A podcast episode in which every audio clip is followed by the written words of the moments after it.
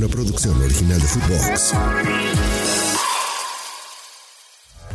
Footbox Today Centroamérica, el podcast con las noticias del fútbol que tienes que saber. Guatemala, malas noticias para Deportiva Chuapa. El Deportivo Achuapa, uno de los equipos destacados del Grupo B, enfrenta una situación difícil debido a la lesión de su portero y figura principal, Andrés Salazar, el portero titular del equipo, que sufrió una lesión que lo mantendrá alejado de las canchas durante un periodo prolongado. Tras realizarse los pertinentes análisis médicos, se confirmó que Salazar padece un esguince de tobillo de grado 2, una lesión significativa, ya que este diagnóstico implica que el portero tendrá que permanecer fuera de acción durante al menos dos semanas y se requerirá un periodo de reposo para su completa recuperación.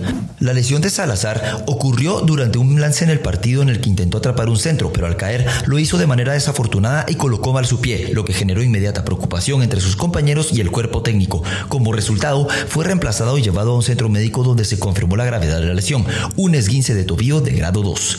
Antes de continuar con nuestras notas, los invito a que vayan y le den seguir a Footbox Today Centroamérica. Escríbanos qué les pareció este episodio y nos califiquen con 5 estrellas.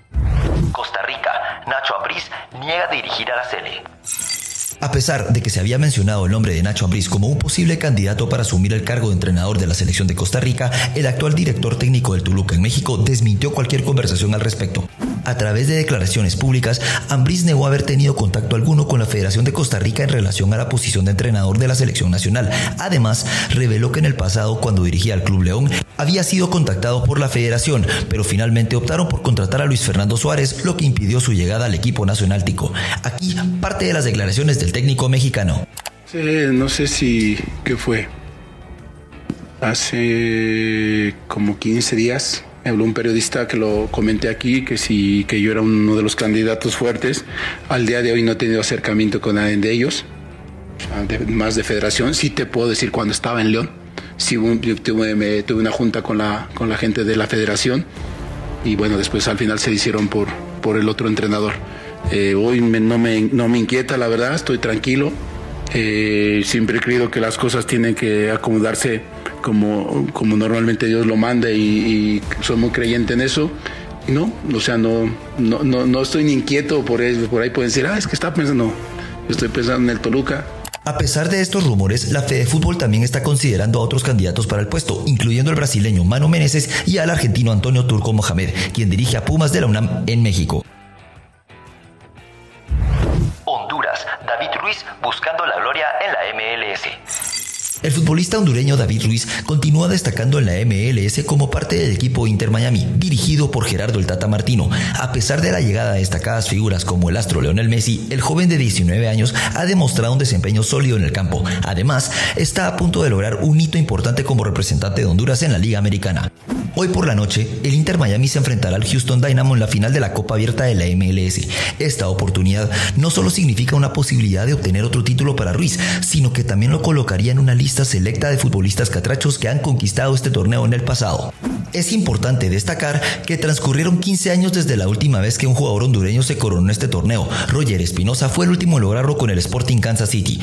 Posteriormente, Albert Ellis, Bonnie García y Rommel Kioto se consagraron campeones con el Houston Dynamo al vencer tres tantos a cero al Philadelphia Union en la final. Ahora, David Ruiz tiene la oportunidad de unirse a esta distinguida lista de ganadores.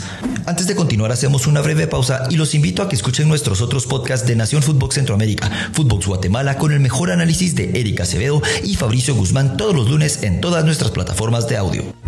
El Salvador, contratiempo para Rubén de la Barrera.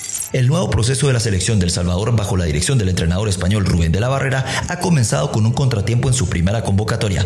A pesar de esto, el equipo se está preparando para su próximo partido en la Liga de Naciones de la CONCACAF, que se llevará a cabo el 13 de octubre contra Martinica. El inconveniente surgió cuando el mediocampista Narciso Orellana se unió al equipo con una molestia en el bíceps izquierdo, después de su último partido disputado en la primera división. El doctor Heriberto Guerrero, médico de la selecta, proporcionó detalles sobre la situación, donde Orellana recibió atención médica especializada y se le realizó una ultrasonografía muscular que no mostró signos de un desgarro fibrilar en los esquitioviales. Copa Centroamericana de la CONCACAF. Antes de terminar, les dejamos el resultado y los goles del partido de ayer en la ida de los cuartos de final entre Motagua y el Club Atlético Independiente de Panamá. Donde Motagua intentó más en los primeros 45 minutos y obtuvo su recompensa al minuto 35 con un hermoso cabezazo de Agustina Usmendi que se coló en el costado inferior derecho del guardameta Roberts. Para la segunda mitad, Independiente buscó la igualdad y propuso desde el minuto inicial, pero Motagua contenía muy bien los ataques del club panameño. Corría el minuto 79 cuando con un zapatazo de Héctor Hurtado desde fuera del área y un pequeño desvío del defensivo hizo imposible para Rugger llegar al balón y lo empató Independiente un tanto a uno. En los últimos minutos ambos equipos estuvieron cerca de tomar ventaja para la vuelta, pero no fue suficiente. El próximo martes 3 de octubre se definirá el que avanzará a semifinales en Panamá. Hasta aquí llegamos con la información por hoy. Soy Andy Cruz Batres, volvemos mañana con más aquí en Footbox Today Centroamérica. Footbox Today Centroamérica una producción original de Footbox.